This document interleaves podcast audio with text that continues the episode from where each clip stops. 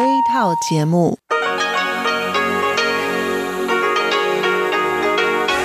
ที่นี่สถานีวิทยุเรดิโอไต้หวันอินเตอร์เนชันแนล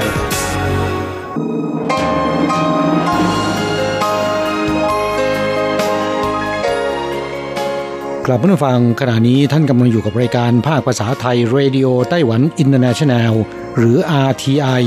ออกกระจายเสียงจากกรุงไทเปไต้หวันสาธารณรัฐจีน เป็นประจำทุกวันนะครับ นอกจากรับฟังทางเครื่องรับวิทยุได้แล้ว ยังสามารถรับฟังรายการผ่านระบบออนไลน์ได้ที่ thai.rti.org.tw หรือที่ RTI Fanpage นะครับ ขอเชิญติดตามรับฟังรายการของเราได้ตั้งแต่บัดนี้เป็นต้นไป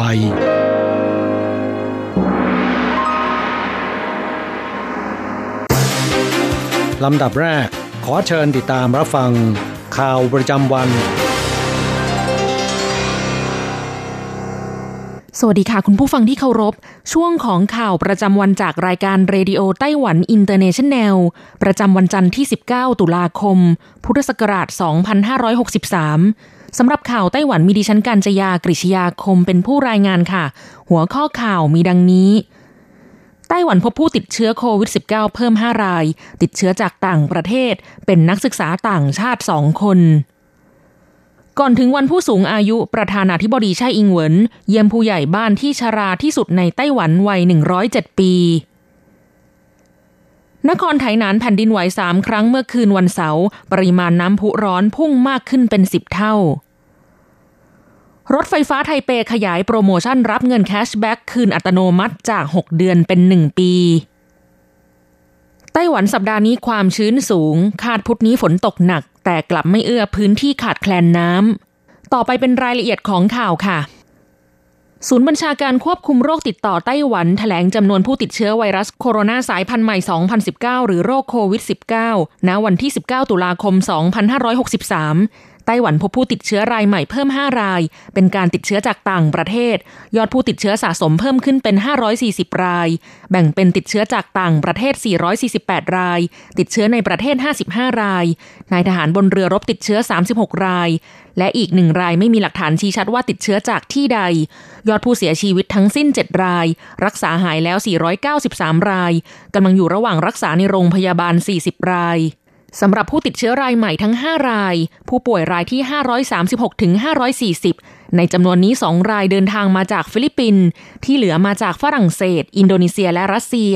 โดยเป็นนักศึกษาต่างชาติ 2 ราย เมื่อรวมกับผู้ป่วยยืนยันก่อนหน้าที่เป็นนักศึกษาต่างชาติ 4 ราย ปัจจุบันมีนักศึกษาต่างชาติที่ติดเชื้อโควิด -19 รวมทั้งสิ้น 6 ราย ผู้ป่วยรายที่ 536 เป็นชายไต้หวันวัย 20 กว่าปี ทำงานระยะยาวที่ฝรั่งเศส เดินทางออกจากไต้หวันเมื่อเดือนสิงหาคม 2562 และเดินทางกลับเข้าไต้หวันเมื่อวันที่ 11 ตุลาคม แจ้งเจ้าหน้าที่ว่าตนมีอาการเจ็บคอตั้งแต่วันที่ 9 ตุลาคม ผลตรวจเชื้อที่สนามบินเป็นลบ ระหว่างกักโรคในที่พักอาศัยวันที่ 12-13 ตุลาคม มีอาการไอ ท้องเสีย ปวดเมื่อยทั้งตัว และหายใจติดขัด หน่วยงานสาธารณาสุขจึงตรวจเชื้อในวันที่ 16 ตุลาคม และผลยืนยันติดเชื้อวันนี้ ผู้ป่วยรายที่ 537 เป็นชายไต้หวันวัย 40 กว่าปี ทำงานระยะยาวที่ฟิลิปปินส์เดินทางกลับไต้หวันทุก 1-2 เดือน เดินทางกลับมาพักผ่อนที่ไต้หวันเมื่อวันที่ 4 ตุลาคม ขณะเข้าประเทศไม่มีอาการป่วยใด ๆ วันที่ 17 ตุลาคม ครบกำหนดกักโรคได้ทำการตรวจหาเชื้อ และผลตรวจยืนยันติดเชื้อวันนี้ ผู้ป่วยรายที่ 538 เป็นชายฟิลิปปินส์วัย 30 กว่าปี เดินทางเข้ามาไต้หวันเพื่อทำงานเมื่อวันที่ 4 ตุลาคม ขณะเข้าประเทศไม่มีอาการป่วยใด ๆ วันที่ 17 ตุลาคมครบกำหนดกักโรคได้ทำการตรวจหาเชื้อ และผลตรวจยืนยันติดเชื้อวันนี้ ผู้ป่วยรายที่ 539 เป็นหญิงอินโดนีเซียวัย 10 กว่าปี เดินทางมาศึกษาต่อที่ไต้หวันเมื่อวันที่ 3 ตุลาคม ขณะเข้าประเทศไม่มีอาการป่วยใด ๆ วันที่ 18 ตุลาคม สถานศึกษาได้ดำเนินการส่งไปตรวจเชื้อที่โรงพยาบาลหลังครบกำหนดกักตัว และผลตรวจยืนยันติดเชื้อวันนี้ผู้ป่วยรายที่ 540 เป็นหญิงรัสเซียวัย 10 กว่าปี เดินทางมาศึกษาต่อที่ไต้หวันเมื่อวันที่ 9 ตุลาคม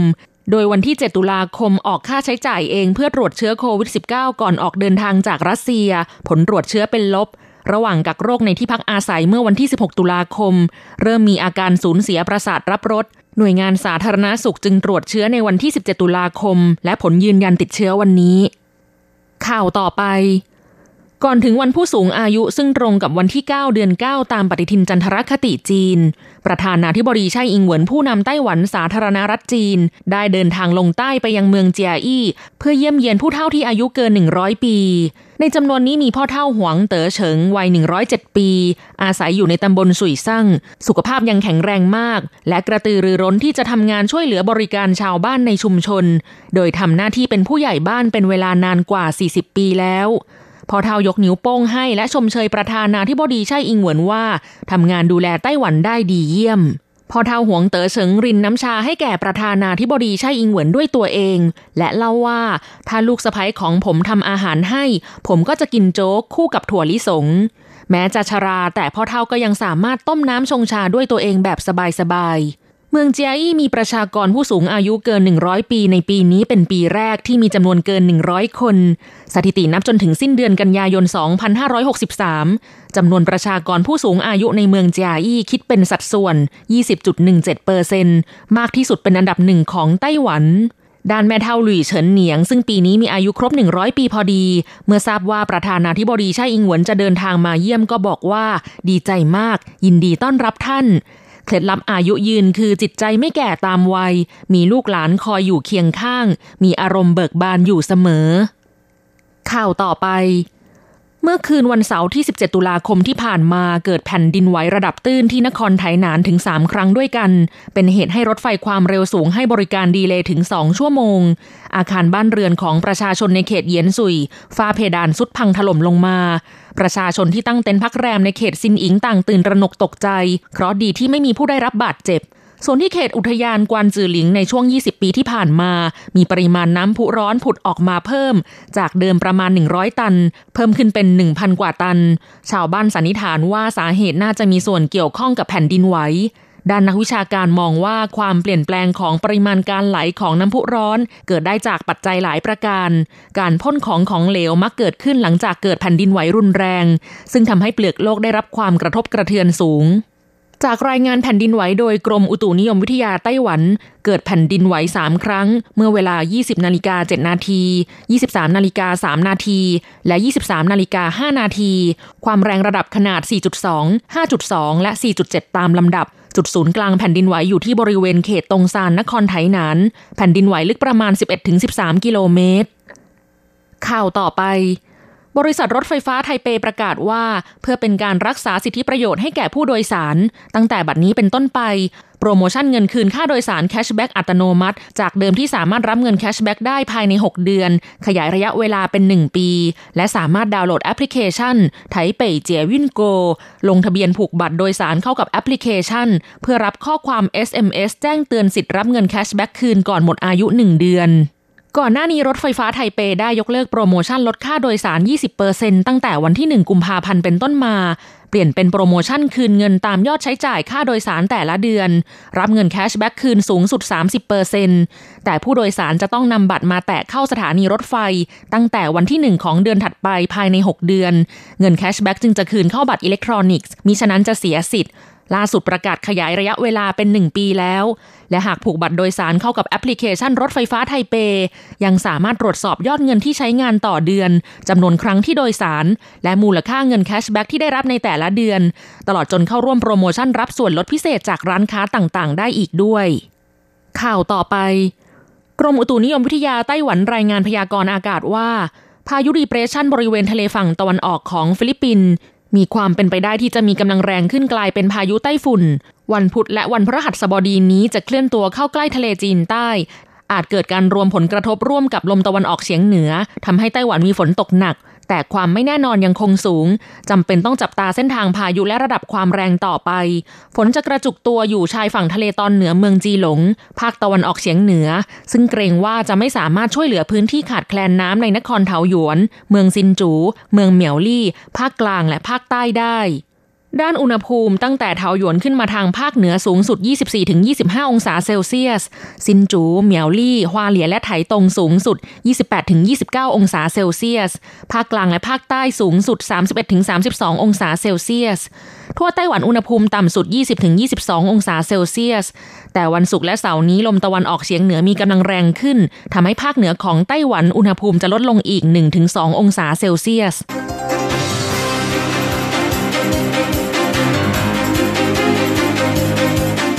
คุณผู้ฟังครับต่อไปเป็นข่าวต่างประเทศและข่าวประเทศไทย รายงานโดยผมแสงชัย กิตติภูมิวงหัวข้อข่าวที่สำคัญมีดังนี้ ทั่วโลกมีผู้เสียชีวิตจากโควิด -19 1.1 ล้านคน ติดเชื้อสะสมเกือบ 40 ล้านคน ประเทศต่างๆ งัดมาตรการสกัดการระบาดปานามาตรวจโควิด -19 ให้แก่นักท่องเที่ยวต่างชาติ ญี่ปุ่นกับเวียดนามบรรลุความเห็นร่วมมือกันในทะเลจีนใต้ น้ำท่วมฉับพลันในกัมพูชาส่งผลต้องปิดโรงงาน 40 แห่ง รัฐสภาใหม่นิวซีแลนด์มีตัวแทนจากกลุ่มชนต่างๆ หลากหลายมากที่สุด น้ำท่วมที่ปักธงชัยโคราชยังวิกฤต ต่อไปเป็นรายละเอียดของข่าวครับ สำนักข่าว AFP รายงานสิ้นสุดเวลา 15 นาฬิกาของวันที่ 18 ตามเวลาในไต้หวัน ทั่วโลกมีผู้เสียชีวิตจากโควิด -19 1.11 ล้านคน ติดเชื้อสะสม 39.74 ล้านคนแล้ว ประเทศต่างๆ พากันงัดมาตรการควบคุมโรคในระดับเข้มข้นมากขึ้นปนามาตรวจโควิด -19 ให้กับนักท่องเที่ยวต่างชาติ นับเป็นประเทศล่าสุด ที่ตรวจหาเชื้อไวรัสโคโรนาให้แก่นักท่องเที่ยวที่เดินทางถึงสนามบินหลัก ทางนี้ปนามาพึ่งเปิดการบินระหว่างประเทศไม่ถึงหนึ่งสัปดาห์ หลังระงับการบินนานถึง 7 เดือนปนามาซึ่งถือเป็นศูนย์กลางขนส่งแห่งหนึ่ง เปิดเที่ยวบินขนส่งระหว่างประเทศทั้งขาเข้าขาออก ตั้งแต่ 12 ตุลาคม มีการตรวจผู้โดยสารแล้วประมาณ 1,000 คน มีผลเป็นบวก 20 คน โดยใช้เทคโนโลยี fluorescent immunoassay ตรวจหาแอนติเจนของโควิด -19 เป็นการคัดกรองผู้ป่วย สนามบินนานาชาติโทคูเมนของกรุงปานามาซิตี้เปิดเผย จะใช้การตรวจดังกล่าวกับผู้โดยสารที่ไม่แสดงผลตรวจเป็นลบภายใน 48 ชั่วโมงก่อนเดินทาง มาตรการดังกล่าวสร้างความยุ่งยากให้แก่ผู้โดยสาร ผู้เดินทางคนหนึ่งจากไมอามี ฟลอริดาของสหรัฐ อดควรว่า การตรวจที่สนามบินใช้เวลาไม่กี่วินาที แต่ต้องเข้าแถวรอนาน ปัจจุบันปานามามีผู้ติดเชื้อโควิด -19 สะสมประมาณ 125,000 คน มีผู้เสียชีวิต 2,500 คน ที่อิตาลีมีการดำเนินมาตรการใหม่ หลังพบผู้ติดโควิด -19 เพิ่มขึ้นต่อเนื่องทุกวันนายกรัฐมนตรีจูเซปเป กอนเต้ของอิตาลีแถลงว่า เพื่อสกัดจำนวนผู้ติดเชื้อโควิด -19 รายใหม่ ได้ให้อำนาจแก่นายกเทศมนตรีของทุกเมือง ปิดจัตุรัสสาธารณะตั้งแต่ 21 นาฬิกา ตามเวลาท้องถิ่น เพื่อไม่ให้มีการชุมนุม และได้สั่งให้ร้านพนัน ปิดตั้งแต่เวลา 21 นาฬิกา รวมทั้งระงับการแข่งขันกีฬาสมัครเล่น รวมทั้งการเรื่นเริงท้องถิ่น นอกจากนี้ รัฐบาลอาจพิจารณา ปิดโรงยิมสระว่ายน้ำ หลังประเมินมาตรการรักษาความปลอดภัยเพิ่มเติมในสัปดาห์นี้ ในวันอาทิตย์ที่ผ่านมาอิตาลีมีรายงานผู้ติดเชื้อรายวันสูงสุด 11,705 คน อิตาลีถือเป็นประเทศแรกในยุโรปที่ได้รับผลกระทบอย่างหนักจากโควิด -19 มีผู้เสียชีวิต 36,543 คนแล้ว เป็นจำนวนผู้เสียชีวิตมากเป็นอันดับสองในภูมิภาคยุโรป รองจากสหราชอาณาจักร ที่วิกตอเรียรัฐบาลเริ่มผ่อนคลายมาตรการเข้มงวด รัฐวิกตอเรียของประเทศออสเตรเลียมีรายงานผู้ติดเชื้อโควิด -19 รายใหม่ 4 คน เพิ่มขึ้นจากวันก่อนหน้าเพียง 2 คน สถิติผู้ติดเชื้อรายวัน เป็นตัวเลขหลักเดียว ติดต่อกันนานเกือบสัปดาห์ ทางการจึงอนุญาตให้ประชาชน สามารถออกกำลังกายในสถานที่กลางแจ้งได้ โดยไม่จำกัดเวลา หลังประกาศล็อกดาวน์เข้มงวดเป็นเวลา กว่า 100 วัน อย่างไรก็ตามทางการยังคงดำเนินมาตรการจำกัดรัศมีอยู่ในที่พักอาศัยของตนไม่เกิน 25 กิโลเมตร และยังดำเนินมาตรการจำกัดการรวมตัวในพื้นที่สาธารณะอย่างเข้มงวด อนุญาตให้ร้านค้าปลีก ร้านอาหาร ให้บริการแบบซื้อกลับบ้าน หรือบริการส่งถึงที่ข้าต่อไปครับ ญี่ปุ่นกับเวียดนามบรรลุความเห็นชอบร่วมมือกันในทะเลจีนใต้ หลังจากที่นายกรัฐมนตรีโยชิฮิเดะซุงะของญี่ปุ่น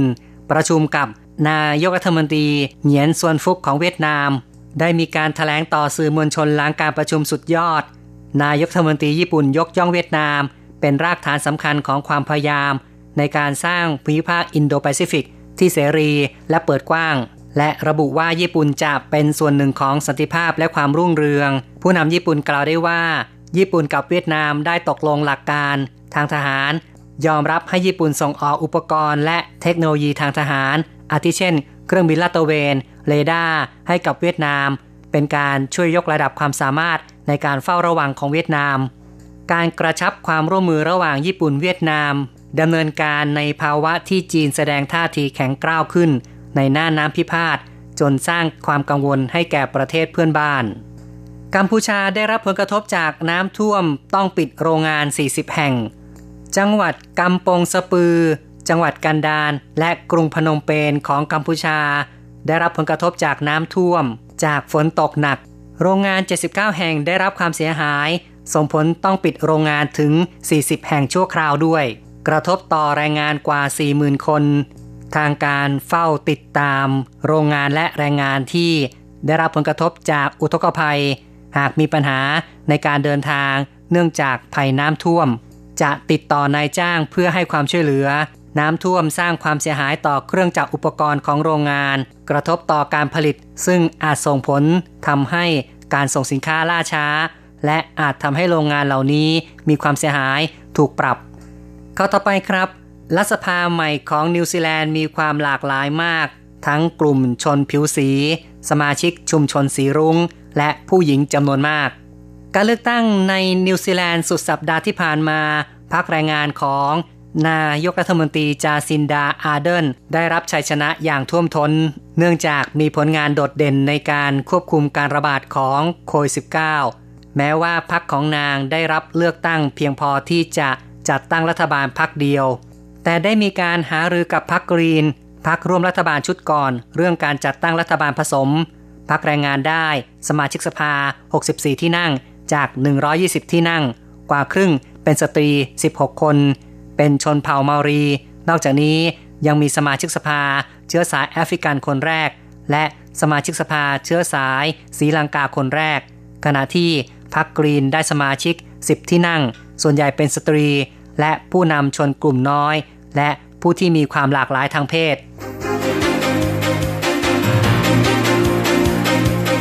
ต่อไปขอเชิญติดตามรับฟังข่าวจากประเทศไทยนะครับ เขตเศรษฐกิจอำเภอปักธงชัย จังหวัดนครราชสีมา รับน้ำทั้งจากเขื่อนลำพระเพิง และอำเภอสูงเนิน มีน้ำหลากเข้าท่วมตั้งแต่ช่วงเย็นของเมื่อวานนี้ ภาวะน้ำท่วมยังวิกฤต ชุมชนเปี่ยมสุข ถนนวุฒิประภัย ด้านหลังที่ว่าการอำเภอปักธงชัย เขตเทศบาลเมืองปักครับ น้ำเริ่มหลากเข้าท่วมตั้งแต่ช่วง 19นาฬิกาของวันที่ 18 น้ำท่วมทำให้เกิดความโกลาหล ผู้ป่วยที่ต้องฟอกไตบางราย ต้องประสานเจ้าหน้าที่หารถมารับ โรงเรียนหลายแห่งสั่งปิดในวันที่ 19 ถึง 20 ตุลาคม หากสถานการณ์รุนแรง จะขยายเวลาปิดเรียนเพิ่ม ที่ตลาดอรัญญประเทศ น้ำท่วมเช่นกัน หนักที่สุดในรอบ 8 ปี กลางดึกวันที่ 18 ที่ผ่านมา มวลน้ำจากอำเภอวัฒนานคร ไหลเข้าท่วมบ้านเรือนประชาชน ในเขตเทศบาลเมืองอรัญญประเทศอย่างรวดเร็ว อาสาสมัครมูลนิธิกู้ภัย เจ้าหน้าที่กู้ภัยนำกำลังอุปกรณ์เข้าช่วยเหลือ พร้อมรถบรรทุกออกช่วยเหลือบริการประชาชน ในเขตเทศบาลเมืองอรัญญประเทศจังหวัดสระแก้ว ในวันที่ 19 ระดับน้ำยังคงเพิ่มขึ้นอย่างต่อเนื่อง บริเวณถนนมหาไทย ถนนสายหลัก หน้าสำนักงานเทศบาลเมือง มีน้ำท่วมประมาณ 80 เซนติเมตร รถเล็กไม่สามารถวิ่งผ่านได้ เหตุการณ์น้ำท่วมครั้งนี้ถือว่ารุนแรงที่สุดในรอบ 8 ปี คุณผู้ฟังครับต่อไปเป็นรายงานอัตราแลกเงิน อ้างอิงตอนบ่ายของวันที่ 19 ตุลาคม โอนเงิน 10,000 บาทใช้ 9,420 เหรียญไต้หวัน แลกซื้อเงินสด 10,000 บาทใช้ 9,770 เหรียญไต้หวัน และ โอนเงิน 1 เหรียญสหรัฐใช้ 28.79 เหรียญไต้หวัน ข่าวจาก RTI ในวันนี้จบลงแล้วครับ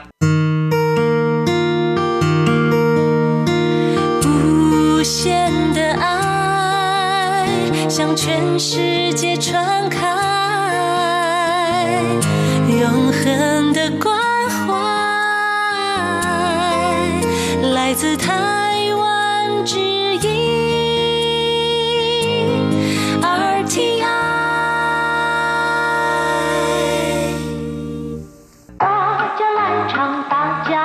ส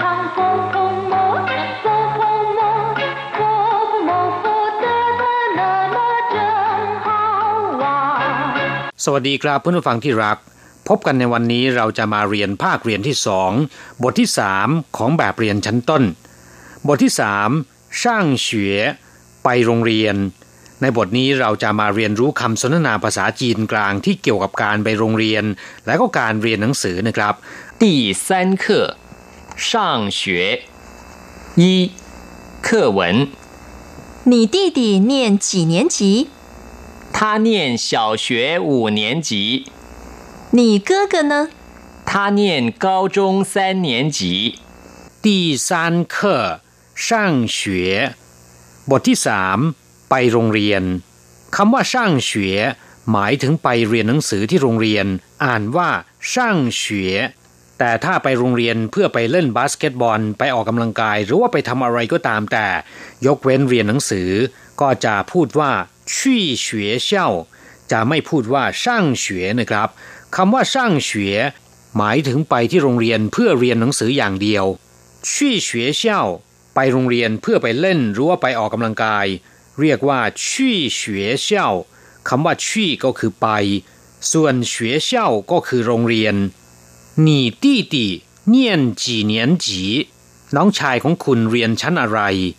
หนีตี้ตีน้องชายของคุณ ถ้าเป็นน้องชายของผมต้องบอกว่าวัวตี้ตีน้องชายของเขาท่าตี้ตีเนียนจีเนียนจีเรียนชั้นอะไรคำว่าเนียน แปลว่าเรียน แปลว่าอ่าน ในที่นี้แปลว่าเรียนนะครับ จีเนียนจีก็คือชั้นอะไร หรือชั้นที่เท่าไหร่ เนียนจีเนียนจีก็คือเรียนชั้นอะไร เรียนชั้นที่เท่าไหร่ น้องชายของคุณเรียนชั้นอะไร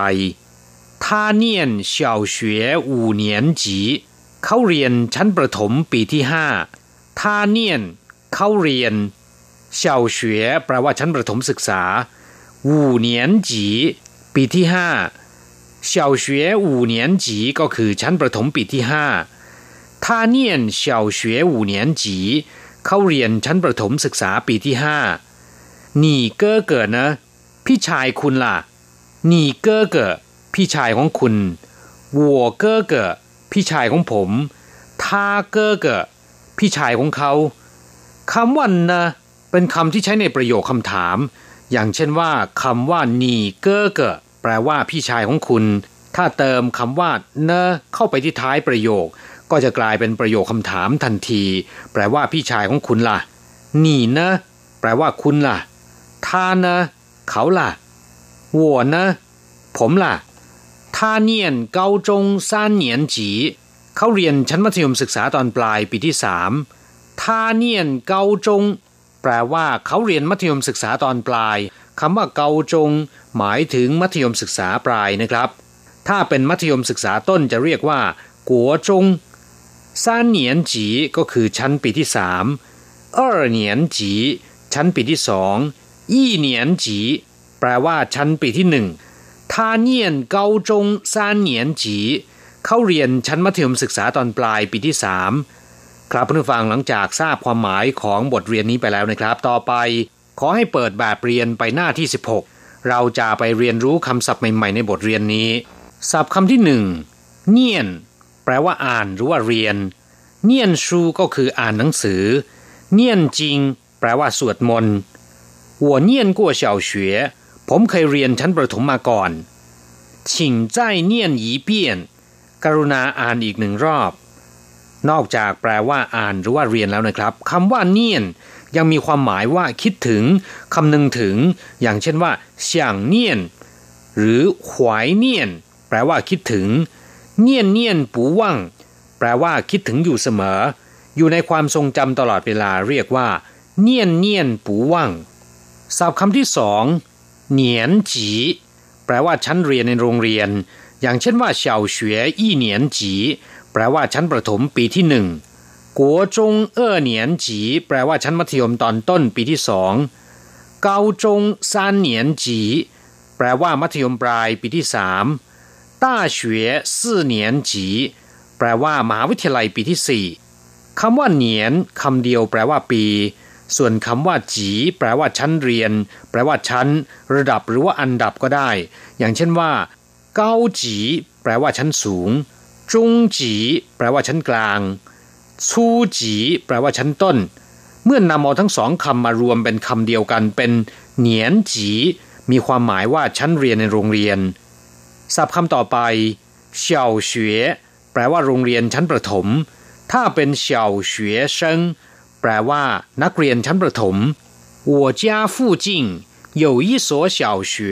แปลว่า แถวบ้านผมมีโรงเรียนชั้นประถมหนึ่งแห่งคำว่าเฉาเพื่อนผู้ฟังเคยเรียนไปแล้วนะครับ แปลว่าเล็ก แปลว่าน้อย ส่วนคำว่าเฉวยแปลว่าเรียนหรือว่าฝึกหัด อย่างเช่นว่าเฉวยเซิงก็คือนักเรียน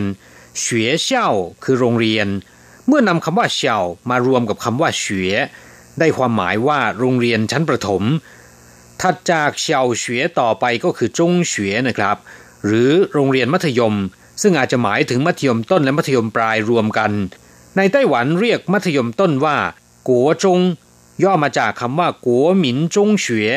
แปลว่าชั้นมัธยมศึกษาซึ่งเป็นการศึกษาภาคบังคับ ก็หมายถึงชั้นมัธยมต้นนั่นเอง ในไต้หวันการศึกษาภาคบังคับ ซึ่งภาษาจีนเรียกว่ากัวหมินอี้วู่เจ้ายู่มีด้วยกัน 9 ปีนะครับ คือตั้งแต่ชั้นประถมปีที่ 1 ไปจนกระทั่งถึงมัธยมต้นปีที่ 3 นักเรียนมัธยมต้นเรียกว่ากัวจงเซิง ส่วนมัธยมศึกษาปลายในภาษาจีนเรียกว่า เกาจงคำว่าเกาแปลว่าสูง หรือว่าชั้นสูง เกาจงย่อมาจากคำว่าเกาจีจงเฉวซึ่งก็คือมัธยมศึกษาปลายนั่นเอง นักเรียนมัธยมศึกษาตอนปลายนะครับ เรียกว่า เกาจงเซิงศัพท์คำต่อไปต้าเฉวยแปลว่ามหาวิทยาลัย นักศึกษาในมหาวิทยาลัยเรียกว่าต้าเฉวยเซิงกัวลี่ต้าเฉวยแปลว่ามหาวิทยาลัยของรัฐซื่อลี่ต้าเฉวยแปลว่ามหาวิทยาลัยเอกชน คงจงต้าเฉวยแปลว่ามหาวิทยาลัยที่เรียนผ่านการสอนทางอากาศ อย่างเช่นว่าผ่านสื่อวิทยุ หรือว่าทีวีเป็นต้น เรียกว่าคงจงต้าเฉวศัพท์คำต่อไป ปี้เย่แปลว่าสำเร็จการศึกษา จบการศึกษา อย่างเช่นว่า ปี้เย่เจิ้งชูประกาศนียบัตร ปี้เย่เตียนหลี่ พิธีมอบประกาศนียบัตรสำหรับผู้สำเร็จการศึกษา ต้าเฉวปี้เย่หมายถึงจบการศึกษาระดับมหาวิทยาลัยเฉาเฉวปี้เย่ก็คือจบชั้นประถมศัพท์คำสุดท้ายนะครับยี่เฮ้า แปลว่าหลังจากนั้น ต่อไป ภายหลังหรือว่าต่อไปในภายหลังก็ได้นะครับ อย่างเช่นว่า从今以后นับจากวันนี้เป็นต้นไป三年以后หลังสามปีต่อมา工作期满以后หลังจากที่ทำงานครบกำหนดเวลาแล้วครับผู้ฟังเรียนคำศัพท์ใหม่ๆบทนี้ผ่านไปแล้วนะครับ ต่อไปเราจะไปทำแบบฝึกหัดพร้อมๆกับคุณครู 小学毕业以后就念高中吗หลังจากเรียนจบชั้นประถมศึกษาแล้ว ก็เข้าเรียนชั้นมัธยมศึกษาตอนปลายใช่หรือไม่不是ไม่ใช่先念国中再念高中เรียนชั้นมัธยมศึกษาตอนต้นก่อน ค่อยเรียนมัธยมศึกษาตอนปลาย先念国中เรียนชั้นมัธยมศึกษาตอนต้นก่อน再念高中 ค่อยเรียนมัธยมศึกษาตอนปลายเซียนเนียน เรียนก่อนใจเนียน แปลว่าค่อยเรียนเกาจงปีเย่อีโคนะ หลังจากเรียนจบชั้นมัธยมศึกษาตอนปลายแล้วล่ะน่าจะ可以念大学了ก็สามารถเข้าเรียนในมหาวิทยาลัยได้น่าจะ可以แปลว่าก็สามารถได้น่าจะ可以แปลว่าก็สามารถ念大学了เรียนมหาวิทยาลัยได้ กลับผู้ฟังหลังจากเรียนไปแล้ว ขอให้นำไปหัดพูดบ่อยๆนะครับ เวลาของเราหมดลงแล้ว เราจะกลับมาพบกันใหม่ในบทเรียนถัดไป สวัสดีครับ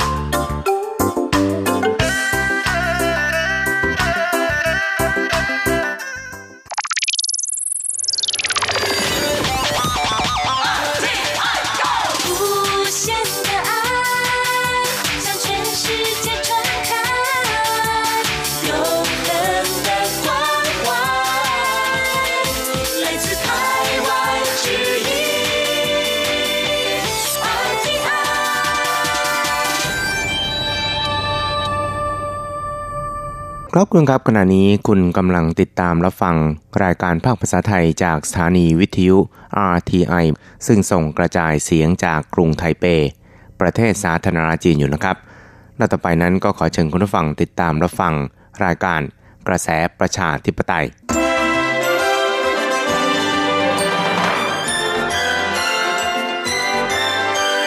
กระแสประชาธิปไตย ประชาธิปไตยนำเราสู่ความหวัง ขอต้อนรับคุณฟังสู่กระแสประชาธิปไตย โดยกฤษณัยสายประพาส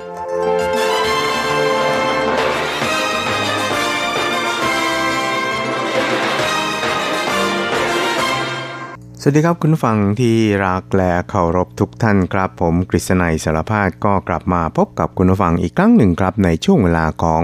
กระแสประชาธิปไตยนะครับ ซึ่งก็จะพบกับคุณฟังเป็นประจำทุกสัปดาห์ครับ ในค่ำวันจันทร์แล้วก็เช้าวันอังคาร 3 ครั้งด้วยกันนะครับ ก็จะนำเอาเรื่องราวความเคลื่อนไหว ที่น่าสนใจทางด้านการเมืองในไต้หวัน ในช่วงที่ผ่านมามาเล่าสู่ให้กับคุณผู้ฟังได้รับฟังกันนะครับ ครับถึงแม้ว่าเหตุการณ์ทางการเมืองในไต้หวันในช่วงนี้นะครับอาจจะไม่ได้ดุเดือดเหมือนกับในเมืองไทยก็ตามนะครับ แต่ว่าก็มีสถานการณ์ที่เราน่าจะไปจับตามองกันเป็นพิเศษเหมือนกันนะครับ โดยเฉพาะอย่างยิ่งสถานการณ์ระหว่างช่องแคบไต้หวันนั่นก็คือ ภัยคุกคามจากกองทัพของจีนคอมมิวนิสต์นะครับ ซึ่งตอนนี้เนี่ยก็หึมหึมหึมมาตลอดนะครับ มีการส่งทั้งเครื่องบินลบส่งทั้งเรือรบนะครับ แล้วก็ เรือเอเครื่องบินต่อต้านเรือดำน้ำนะครับตลอดไปจนถึงเครื่องบินขนส่งอะไรต่างๆเนี่ยแวะเวียนเข้ามาอยังเขตแสดงตนของไต้หวัน ซึ่งเรียกกันว่าเขต ADIZ นะครับซึ่งทุกครั้งที่เข้ามาเนี่ยก็ถูกกองทัพอากาศของไต้หวันนั้นส่งเครื่องบินรบเนี่ยขึ้นไปสกัดแล้วก็ออกกระจายเสียงให้ออกจากพื้นที่เขตแสดงตนโดยทันทีนะครับ ซึ่งตอนแรกๆเนี่ยก็ดูเหมือนว่าจะ เชื่อฟังพอสมควรนะครับ แต่ว่าระยะหลังรู้สึกว่าจะเคยชินนะครับ แล้วก็มีการประกาศตอบโต้ออกมานะครับ บอกว่าตอนนั้นเป็นกองทัพอากาศของกองทัพปลดแอกประชาชนจีน ซึ่งกำลังปฏิบัติหน้าที่ฝึกซ้อมอยู่ อย่าได้มารบกวนการศึกซ้อมของข้าอะไรทำนองนี้นะครับ ซึ่งก็ดูเหมือนว่าจะเป็นการยั่วยุ ต่อกองทัพของไต้หวันเนี่ยพอสมควรเลยทีเดียวนะครับเพราะฉะนั้นเนี่ยในช่วงนี้เนี่ยนะครับทางฝ่ายสหรัฐนั้นก็ได้เล็งเห็นถึงความจำเป็นที่จะต้องจำหน่ายอาวุธให้แก่ไต้หวันเนี่ยเพิ่มมากขึ้นนะครับซึ่งก็มีรายงานข่าวระบุนะครับบอกว่าตอนนี้เนี่ยทางกระทรวงต่างประเทศกระทรวงกลาโหมของสหรัฐเนี่ยก็ได้อนุมัติแผนการจัดซื้ออาวุธจากสหรัฐเนี่ยจำนวน 5 รายการแล้วนะครับแล้วก็ในจำนวนนี้เนี่ยนะครับก็เป็น เครื่องบิน หรือว่าเป็นอุปกรณ์ในการที่จะไปสอดแนมนะครับ หรือว่าไปต่อต้านเกี่ยวกับการลุกล้ำทางหน้าน้ำนะครับ นั่นก็คือโดรน หรือว่าเครื่องบินไร้คนขับนะครับ ที่เป็นชื่อเรียกกันนะครับ แบบชนิดที่เรียกว่าเป็นหรือเครื่องบินพิฆาตนะครับที่สามารถจะจับ ความเคลื่อนไหวของฝ่ายตรงข้ามได้เป็นอย่างดีเลยทีเดียวนะครับ นอกจากนี้นะครับก็ยังมีการจัดซื้อปืนใหญ่นะครับฐานปืนใหญ่เคลื่อนที่นะครับที่ติดตั้งอยู่บนรถบรรทุกหรือว่ารถสงครามนะครับ แล้วก็สามารถที่จะระดมยิงในระยะถึงประมาณหลายสิบกิโลเมตรเลยทีเดียวนะครับ ก็ถือได้ว่าเป็นการเสริมเขี้ยวเล็บให้แก่การป้องกันการยกพลขึ้นบก ซึ่งก็เป็นการเตรียมการอีกรูปแบบหนึ่งนะครับ มูลค่าของอาวุธต่างๆ เหล่านี้นะครับ ก็เป็นการรายงานข่าวของสำนักข่าวต่างประเทศที่บอกว่าตกอยู่ที่ประมาณ 1 5 0 0 0 0 ล้านเหรียญไต้หวันนะครับ ก็เรียกได้ว่าเป็นโครงการใหญ่พอสมควรครับ แล้วก็จากการที่มีข่าวนี้ออกมาเนี่ยทางการจีนนั้นก็ เดือดพอสมควรนะครับถึงกับขู่ว่าจะมีการตอบโต้ต่อสหรัฐในสถานการณ์ที่เหมาะสมนะครับแล้วก็เรียกร้องให้สหรัฐนั้นต้องระงับหรือว่ายกเลิกแผนการขายอาวุธนี้ให้แก่ไต้หวันโดยทันทีครับครับนอกจากการแผจะจำหน่ายอาวุธให้แก่ไต้หวันแล้วนี่นะครับกองทัพเรือของสหรัฐนี่นะครับก็ได้ส่งเรือพิฆาตเนี่ยเข้ามาตะเวนนะครับหรือว่าลาดตะเวนในบริเวณช่องแคบไต้หวัน ซึ่ง ในช่วงที่ผ่านมาตั้งแต่ปีนี้เป็นต้นมาเนี่ยนะครับเรือรบของสหรัฐนั้นเข้ามาที่บริเวณช่องแคบไต้หวัน โดยการแล่นจากทางทิศเหนือไปยังทิศใต้ หรือว่าทิศใต้ไปยังทิศเหนือนี่นะครับรวมจำนวนทั้งสิ้นถึง 10 ครั้งแล้วนะครับก็เรียกได้ว่ามากันเป็นประจำทุกเดือน เพราะว่าเดือนนี้ก็คือตุลาคมนะครับก็คือเดือนที่ 10 เพราะฉะนั้นเนี่ยแต่ละเดือนเนี่ยก็มาแบบชนิดที่เรียกว่าเพื่อที่จะมาคอยสังเกตการนะครับเกี่ยวกับความเคลื่อนไหว ของกองทัพของจีนในบริเวณช่องแคบไต้หวัน เพราะว่าทราบดีว่าตอนนี้เนี่ยนะครับจีนเนี่ยก็เรียกว่า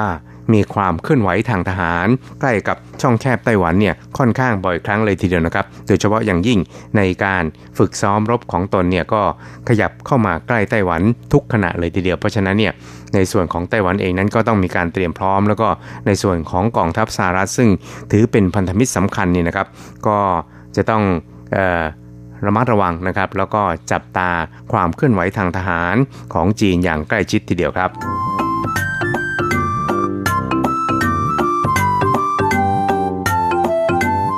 ครับอีกเรื่องหนึ่งครับเราไปดูกันที่กระทรวงการต่างประเทศของไต้หวันสาธารณจีนนะครับได้กล่าวถึงกรณีที่คณะมนตรีสิทธิมนุษยชนขององค์การสหประชาชาติหรือว่า UNHRC นะครับได้มีมติเลือก ตัวแทนของจีนเนี่ยเข้าไปเป็นหนึ่งในคณะมนตรีชุดนี้นะครับ ซึ่งคณะมนตรีสิทธิมนุษยชนเนี่ยก็จะต้องทำหน้าที่ในการตรวจตราดูแลสถานการณ์ทางด้านสิทธิมนุษยชนของประเทศสมาชิกทั้งหลายนะครับ ซึ่งในช่วงที่ผ่านมานี่นะครับ ประวัติด่างพร้อยเกี่ยวกับสิทธิมนุษยชนในจีนเนี่ยก็พบเห็นกันอย่างดาดดื่นเลยทีเดียวนะครับ แต่ว่าทำไมถึงเลือกตัวแทนของจีนเข้าไปเป็นสมาชิกของคณะมนตรี ของสิทธิมนุษยชนสหประชาชาติในคราวนี้ ซึ่งก็คิดว่าอิทธิพลของจีนนั้นก็คงจะมีมากพอสมควรในสหประชาชาตินะครับ เพราะฉะนั้นจึงได้รับการสนับสนุนจากสมาชิกของ UN นะครับ ครับและในกรณีดังกล่าวนี่นะครับ นาง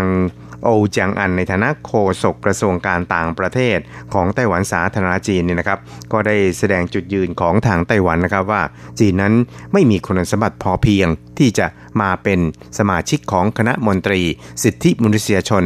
ของสหประชาชาตินะครับ เพราะว่าประวัติเกี่ยวกับการให้การคุ้มครองสิทธิมนุษยชนของจีนนั้น เรียกได้ว่า ไม่ได้มีอะไรดีเด่นเลยนะครับ กระทั่งถูกประเทศต่างๆเนี่ยประนามอยู่ตลอดเวลาว่าปัญหาสิทธิมนุษยชนในเมืองจีนนั้น ค่อนข้างจะรุนแรงพอสมควรเลยทีเดียวนะครับ ซึ่งนางโอจียงอันนั้นก็บอกครับว่า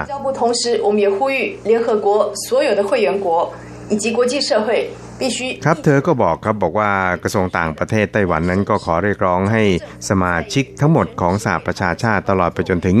สังคมโลกเนี่ยนะครับ จะต้องจับตาเกี่ยวกับ กาสันดาสิทธิมนุษยชนของจีนเนี่ยนะครับอย่างใกล้ชิดแล้วก็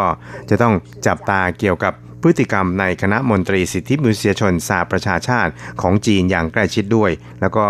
หวังว่าทางการจีนนั้นจะไม่ละเมิดสิทธิมนุษยชนที่ถือเป็นคุณค่าร่วมกันของประชาคมโลก หลังจากที่ได้เป็นสมาชิกของคณะมนตรีสิทธิมนุษยชนสาประชาชาติในคราวนี้แล้ว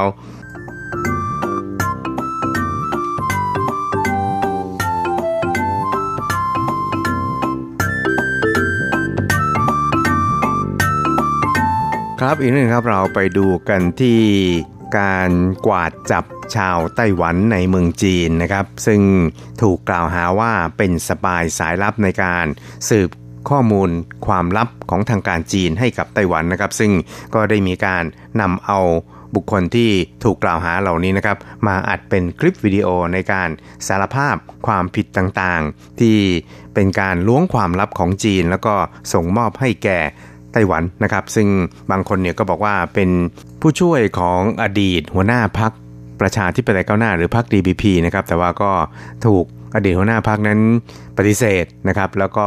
ย้ำครับบอกว่าไม่เคยรู้จักบุคคลผู้นี้มาก่อนนะครับครับแล้วก็จากการดำเนินการดังกล่าวของทางการจีนในคราวนี้ก็ได้สร้างความไม่พอใจให้กับฝ่ายไต้หวันมากเลยทีเดียวนะครับ ไม่ว่าจะเป็นฝ่ายรัฐบาลและฝ่ายค้าน เรามาดูกันที่ฝ่ายค้านกันก่อนครับ คือนายจางฉีเฉินนะครับ ในฐานะหัวหน้าพักก๊กมินตั๋งซึ่งเป็นพักฝ่ายค้านอันดับหนึ่งในไต้หวันนี่นะครับ ก็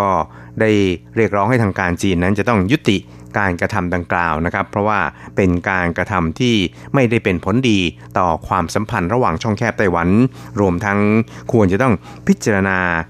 นะครับแยกแยะให้ดีนะครับ ระหว่างบุคคลที่มีความคิดเห็นไม่ลงรอยกับตน กับบุคคลที่ทำหน้าที่เป็นสปายสายลับให้ชัดเจนเลยทีเดียวนะครับ เพราะว่าการที่นำเอาบุคคลต่างๆ เหล่านี้มาอัดคลิปวิดีโอแล้วก็สารภาพความผิด แล้วก็นำมาออกอากาศเผยแพร่ให้ประชาชนทั่วไปได้รับทราบเนี่ยนะครับ ก็ถือได้ว่าเป็นการ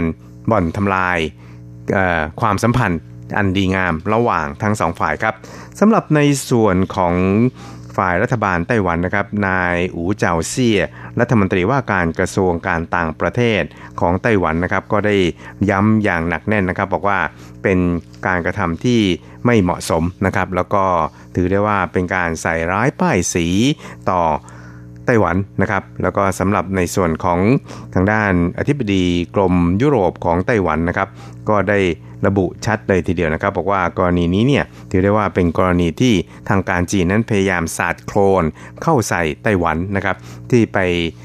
ส่งสปายเนี่ยเข้าไปบ่อนทำลายความมั่นคงในเมืองจีนนะครับ ก็ถือได้ว่าเป็นพฤติกรรมที่ไม่เหมาะสมนะครับสำหรับในเฉินหมิงทงนะครับประธานคณะกรรมการกิจการจีนเป็นใหญ่ของไต้หวันนั้นก็ได้ระบุชัดเลยทีเดียวนะครับ บอกว่าจีนนั้นกำลังบ่อนทำลายความสัมพันธ์ระหว่างช่องแคบไต้หวัน แล้วก็ขอเรียกร้องให้จะต้องยุติการกระทำดังกล่าวของตนโดยทันทีเลยทีเดียวนะครับมิฉะนั้นแล้วเนี่ยการพัฒนาความสัมพันธ์ระหว่างกันนั้นก็คงจะ ไม่สามารถที่จะก้าวต่อไปได้นะครับ โดยเฉพาะอย่างยิ่งในแง่ของการที่ทั้งสองฝ่ายนั้น จะต้องปรับปรุงความเข้าใจระหว่างกันนั่นเองครับ ซึ่งในเฉินหมิงทงนะครับ ประธานคณะกรรมการกิจการจีนเป็นใหญ่หรือ MAC ของไต้หวันนั้นก็บอกเขาว่า像我们昨天陆委会已经有发这个新闻稿我们呼吁啊对岸停止这样的一个政治炒作 ครับเขาก็บอกเขาบอกว่าเมื่อสัปดาห์ที่ผ่านมานี่นะครับทาง MAC ไต้หวันนั้นก็ได้มีการออกแถลงข่าวในเรื่องนี้แล้ว แล้วก็ต้องขอย้ำอีกครั้งหนึ่งนะครับ เรียกร้องให้ทางการจีนนั้น จะต้องยุติการปั่นข่าวทางการเมืองแบบนี้ ซึ่งจะเป็นการบ่อนทำลายความสัมพันธ์ระหว่างช่องแคบไต้หวันนะครับ ครับการประโคมข่าวเกี่ยวกับการจับ ชาวไต้หวันและถูกกล่าวหาว่าเป็นสปายสายลับให้กับไต้หวันในเมืองจีนนี่นะครับ ก็รู้สึกว่าจะเกิดขึ้นหลังจากงานวันชาติของไต้หวันสาธารณจีน ที่ผู้นำไต้หวันนั้นได้พยายาม ที่จะเรียกร้องให้ทางการจีนนั้นควร จะต้องมีความรับผิดชอบต่อสันติภาพและเสถีภาพบนช่องแคบไต้หวัน และ เสถียรภาพรวมทั้งสันติภาพบนช่องแคบไต้หวันนั้น เป็นความรับผิดชอบร่วมกันของทั้งสองฝ่ายนะครับ แต่ว่าพอหลังจากนั้นไม่นานเนี่ยทางการจีนโดยสื่อทางการเนี่ยนะครับ ก็ได้ประโคมข่าวเกี่ยวกับการจับสปายไต้หวันในเมืองจีนไม่ว่าจะเป็นการสืบข่าวคราว ความลับหรือว่าการสืบข้อมูลข่าวสารต่างๆ ที่เกี่ยวข้องกับในเมืองจีนหรือว่าการในฮ่องกงก็ตามนี่นะครับ ก็ถือได้ว่าเป็นการทำลายบรรยากาศที่ สองฝั่งช่องแคบไต้หวันนั้นจะสามารถนั่งลงมาเจรจาตาอวยกันได้ในช่วงเเวลาขณะนี้นะครับ ก็คิดว่าคงจะต้องใช้ความมุมานะพยายามอีกพอสมควรเลยทีเดียวนะครับ กว่าจะสามารถหาจุดร่วมกัน แล้วก็สามารถที่จะนั่งลงมาพูดคุยกันได้แบบที่เรียกว่าเปิดอกหรือว่าจับเข่าเว้ากันซื่อๆอะไรทำนองนี้ครับ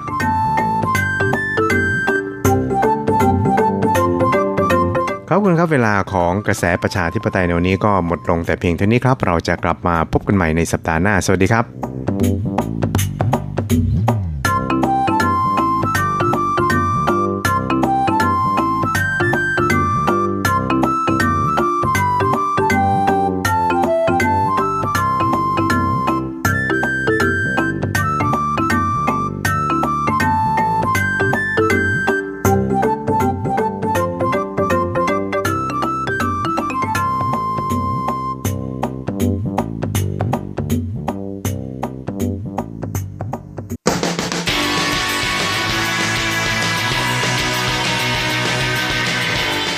มองปัจจุบัน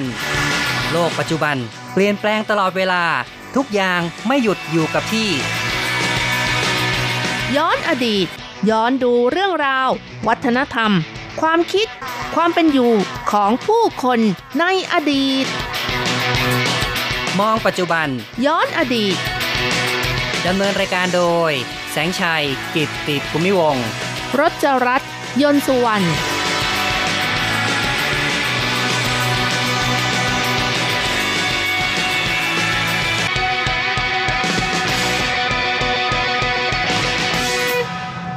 คุณผู้ฟังที่รักครับ พบกันอีกแล้วในมองปัจจุบันย้อนอดีตนะครับ ในวันนี้เราจะมองเรื่องของจิตกรจางเจินฝูผู้สอนศิลปะการตัดกระดาษ ค่ะพูดถึงเรื่องของศิลปะการตัดกระดาษนั้นก็อาศัยกระดาษหนึ่งแผ่นกันไกรหนึ่งด้ามก็สามารถตัดได้สิ่งต่างๆ ที่ไม่มีขีดจำกัดเหมือนกับการท่องโลกกว้างเลยนะคะ อ๋อเนาะนะครับ มีจินตนาการที่กว้างไกลทีเดียวนะครับสำหรับจิตกรจังเจินฟู ผู้ซึ่งที่เราจะนำมาเล่าให้ฟังในวันนี้ก็เป็นคนอยู่ที่ตำบลถูคู่เมืองวิลินค่ะ เป็นคนที่มีความคิดสร้างสรรค์ เป็นจิตกรที่มีชื่อเสียงในไต้หวันด้วยนะคะ แล้วก็รักอิสระชอบท่องเที่ยวไปทั่วโลก เพื่อจุดประกายความคิด สิ่งที่พบเห็นก็จะบันทึกเรื่องราวไว้กับภาพวาดนนะคะ และเพื่อต้องการให้แหวกแนวจากเดิมค่ะ เขาก็ได้เดินทางไปที่เขตปกครองตนเองซินเจียงของจีนแผ่นดินใหญ่นะคะเพื่อเรียนรู้ศิลปะการตัดกระดาษนั่นเองค่ะ โอ้เนาะนะครับ อุตส่าห์ไปร่ำเรียนในแผ่นดินจีนด้วยนะครับเนี่ยค่ะ เพราะว่าที่นั่นนั้นมีศิลปะการตัดกระดาษที่เก่าแก่ที่มีการขุดค้นพบอยู่นะคะ และหลังจากที่เขาได้เดินทางกลับ บ้านเกิดเมืองนอนที่เมืองวิลินแล้ว ก็ได้ร่วมมือกับฟาร์มเกษตร หุยเซียงหมี่นะคะ ช่วยผลักโครงการวัฒนธรรมการเลี้ยงวัวของตำบลถูกคู่นะคะ แล้วก็สอนศิลปะการตัดกระดาษไปด้วยค่ะ นอกจากนี้เขาก็ยังเปิดคอร์สตัด กระดาษจีนในชุมชนหลุนเน่ของตำบลถูกคู่ สัปดาห์ละหนึ่งครั้งอีกด้วยค่ะ อืมครับ เป็นคนที่พยายามอนุรักษ์ศิลปะวัฒนธรรมทางด้านการตัดกระดาษค่ะ แล้วก็นำมาเผยแพร่ให้กับประชาชน แล้วก็สอนเด็กๆด้วยนะคะ ให้รู้จักศิลปะการตัดกระดาษค่ะ เพิงก้วนหลุน ผู้อำนวยการห้องสมุดตำบลถูกคู่ก็บอกว่า อาศัยการสอนการแนะนำของจิตกรจังเจินฟูก็สามารถทำให้เด็กๆนั้น เกิดความคิดสร้างสรรค์ท่องไปกับโลกกว้างได้นะคะทำให้มีนิสัยรักการอ่านแล้วก็ใกล้ชิดกับหนังสือมากขึ้นนะคะ เด็กๆที่เรียนรู้ก็สามารถทำได้ มีความรู้สึกว่าตัวเองก็ทำได้นั่นเองนะคะ ในอนาคตนั้นก็สามารถท่องโลก แล้วก็วาดภาพไปด้วยเหมือนกับจิตรกรจังเจินฟู ครับ สร้างแรงบันดาลใจให้แก่เด็กๆนะครับ ก็ปลูกฝังให้มีความรักในศิลปะและนอกจากนี้จิตรกรจังเจินฝูก็บอกด้วยว่า ตนเองได้นำประสบการณ์ และสิ่งที่เรียนรู้นั้นนำมาแบ่งปันให้กับคนในตำบล รู้สึกว่าการไปซินเจียงในครั้งนี้ไม่เสียเปล่านั่นเองค่ะ ครับได้เรียนรู้สิ่งต่างๆนำมาถ่ายทอดครับ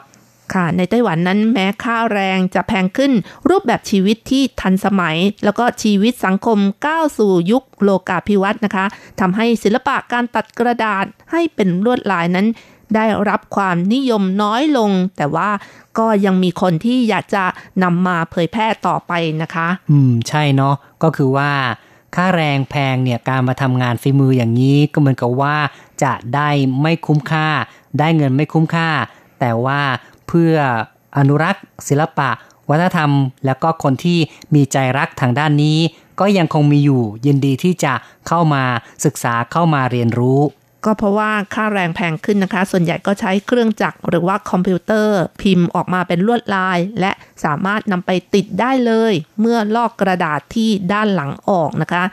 ส่วนที่จีนแผ่นดินใหญ่จะพบเห็นได้มากกว่าค่ะ แต่ว่าไม่กี่ปีมานี้ หลังจากมีการจัดตั้งพิพิธภัณฑ์ หรือว่าศูนย์วัฒนธรรมพื้นบ้านในที่ต่างๆนะคะ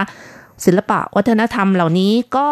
กลับนำมาเผยแพร่ แล้วก็สืบทอดให้กับลูกหลานรุ่นต่อไปไม่น้อยเหมือนกันนะคะ ถือเป็นโครงการที่ต้องการกู้วิกฤตมรดกทางศิลปะ และประเพณีพื้นบ้านของชาติไว้ด้วยค่ะ ใช่นะครับก็คือต้องพยายามฟื้นฟูขึ้นมา ไม่งั้นการทำด้วยฝีมือก็คงไม่หลงเหลือแล้วก็ยังมีอีกตัวอย่างหนึ่งนะคะที่เราก็เคยนำมาเล่าให้ฟังนั่นก็คืออดีตครูโรงเรียนประถม หวังเจินเหวินนะคะ ที่สอนอยู่ที่เมืองจังหว้าค่ะ แล้วก็เป็นคนที่มีฝีมือในเรื่องของการตัดกระดาษจีนเช่นกันนะคะ และเนื่องจากว่า การสอนให้เด็กๆ นั้นไม่ใช่เป็นเรื่องง่าย หรือว่าเข้าใจได้ง่าย เพราะฉะนั้นครูหวังเจินเหวินนะคะ ก็เลยพยายามดัดแปลงให้เด็กๆสนใจ โดยตัดเป็นรูปนกบ้าง เป็นสัตว์ต่างๆบ้าง หรือว่าการ์ตูนที่เด็กๆชอบนั่นเองนะคะ ครับพยายามดัดแปลงพลิกแพลงเพื่อสร้างแรงกระตุ้นนะครับ ไม่งั้นเนี่ยคืนทำแต่ภาพยากๆจำเจ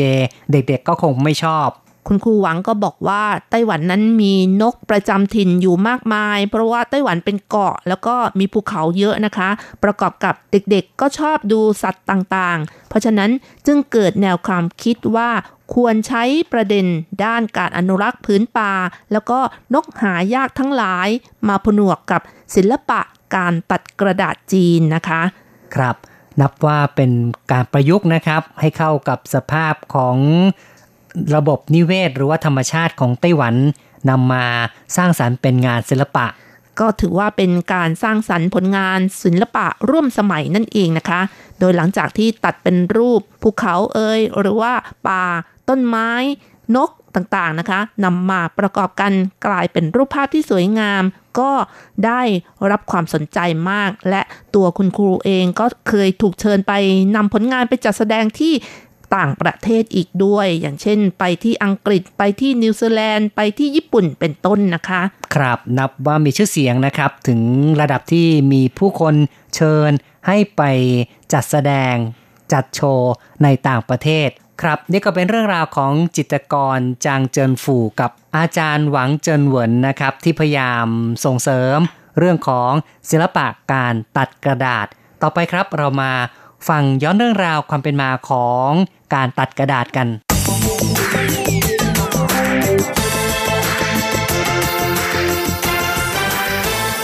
ศิลปะการตัดกระดาษให้มีลวดลายสวยงามก็มีมานานแล้วนะคะ จากการสันนิษฐานเชื่อว่า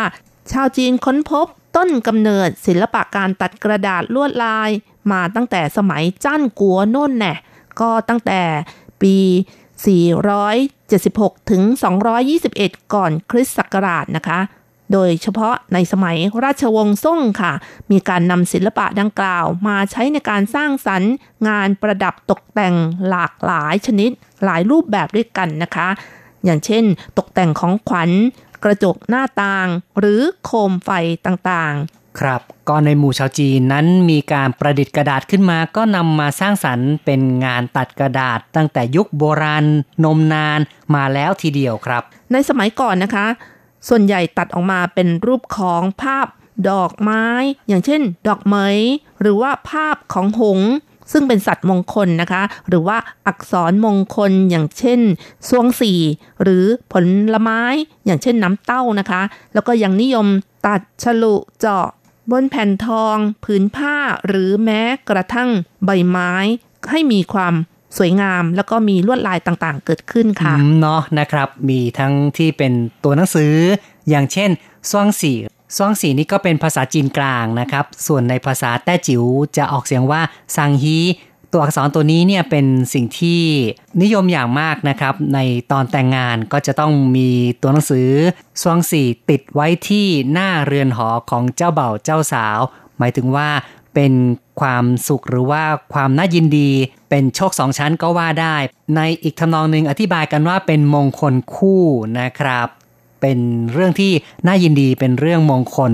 เพราะฉะนั้นในเรื่องของศิลปะการตัดกระดาษก็จะตัดเป็นตัวอักษร และก็ยังมีลวดลายของนกของไม้ธรรมชาติต่างๆนะครับ ในช่วงสมัยของราชวงศ์ซ่งใต้นะคะ มีความเจริญมากในเรื่องของศิลปะการตัดกระดาษค่ะ จนเริ่มมีการทำเป็นอาชีพ แล้วก็สืบทอดจนมาถึงสมัยราชวงศ์หมิงนะคะ และช่วงต้นสมัยราชวงศ์ชิง เป็นช่วงที่ศิลปะการตัดกระดาษนั้น พัฒนาถึงขีดสูงสุด การใช้สอยก็กว้างขวางมากขึ้น แต่ประโยชน์ใช้สอยยังคงเพื่อการประดับตกแต่งอยู่นั่นเองค่ะ ตลอดจนมีการพลิกแพลงไปประกอบงานศิลปะรูปแบบต่างๆ โดยเฉพาะชาวบ้านนั้นก็นิยมใช้กระดาษตัดเป็นตัวอักษรจีนที่มีความหมายเป็นมงคล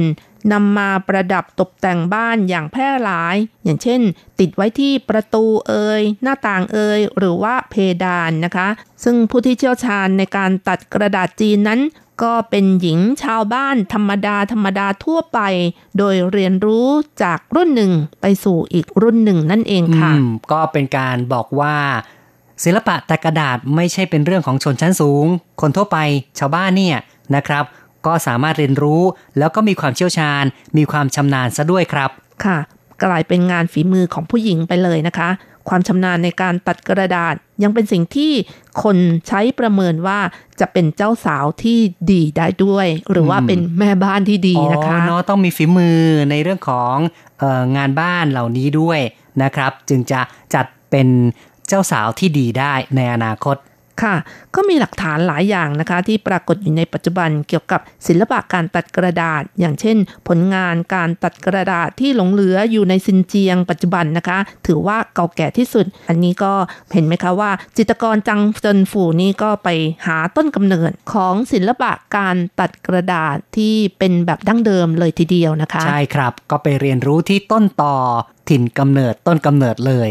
นอกจากนี้ก็ยังมีหลักฐานต่างๆนะคะ ที่เกี่ยวกับศิลปะการตัดกระดาษในอดีต อย่างเช่น ปรากฏในบทกวีของราชวงศ์ถัง อย่างบทกวีของตู้ฝูนะคะ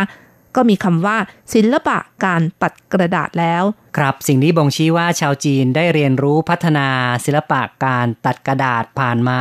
หลายยุคหลายสมัยเลยศิลปะการตัดกระดาษนี่มีหลายประเภทนะครับ ก็พอจะแยกได้เป็น 3 แบบด้วยกันนะคะ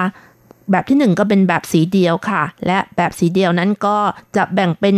หลายแบบด้วยกัน อย่างเช่น การพับแล้วตัด การตัดเงา การฉีก หรือว่าการหยด หรือว่าการแปะกระดาษลงช่องว่างอะไรอย่างนี้นะคะ ก็มีมากมายค่ะแม้แต่ในเรื่องของการแกะไม้แล้วประทับลงกระดาษ การพ่นสี การเอาสีมาระบาย ในช่องว่าง ก็ล้วนแต่เป็นศิลปะการตัดกระดาษทั้งนั้นเลยค่ะอืมเนาะมีเทคนิคหลายอย่างหลายประการมากเลยจริง ๆ นะครับเนี่ยค่ะ ก็ไม่เพียงแต่มีกันไกรหนึ่งด้าม กระดาษหนึ่งแผ่นเท่านั้นนะคะ แล้วก็ยังมีสีสันอีกด้วยนะคะ ที่ใส่เข้าไป อีกทั้งยังมีแบบสามมิติอีกด้วยอืมครับ ประยุกต์กันหลายอย่างทีเดียวเลยนะครับสามมิตินี่คงจะต้องแบบว่าตัดเสร็จแล้วก็ต้องมาโยงมาติด ให้กลายเป็นรูปทรงที่แบบว่ามีทั้งกว้าง หนา ลึกสูงทำนองนี้นะครับ ต้องยอมรับจริง ๆ เลยนะครับ ว่าคนที่ตัดกระดาษนั้นเป็นผู้ที่มีความคิดสร้างสรรค์ แล้วยังต้องอาศัยความเชี่ยวชาญ ความชำนาญนะครับ อาศัยการพลิกแพลงด้วยต้องมีไหวพริบที่ดี รู้ว่าถ้าจะตัดแบบพับหลาย ๆ ทบเนี่ยนะครับ ตัดอย่างไรจะได้เป็นตัวอักษรหรือว่าได้เป็นรูปภาพ ที่สวยงามขึ้นมา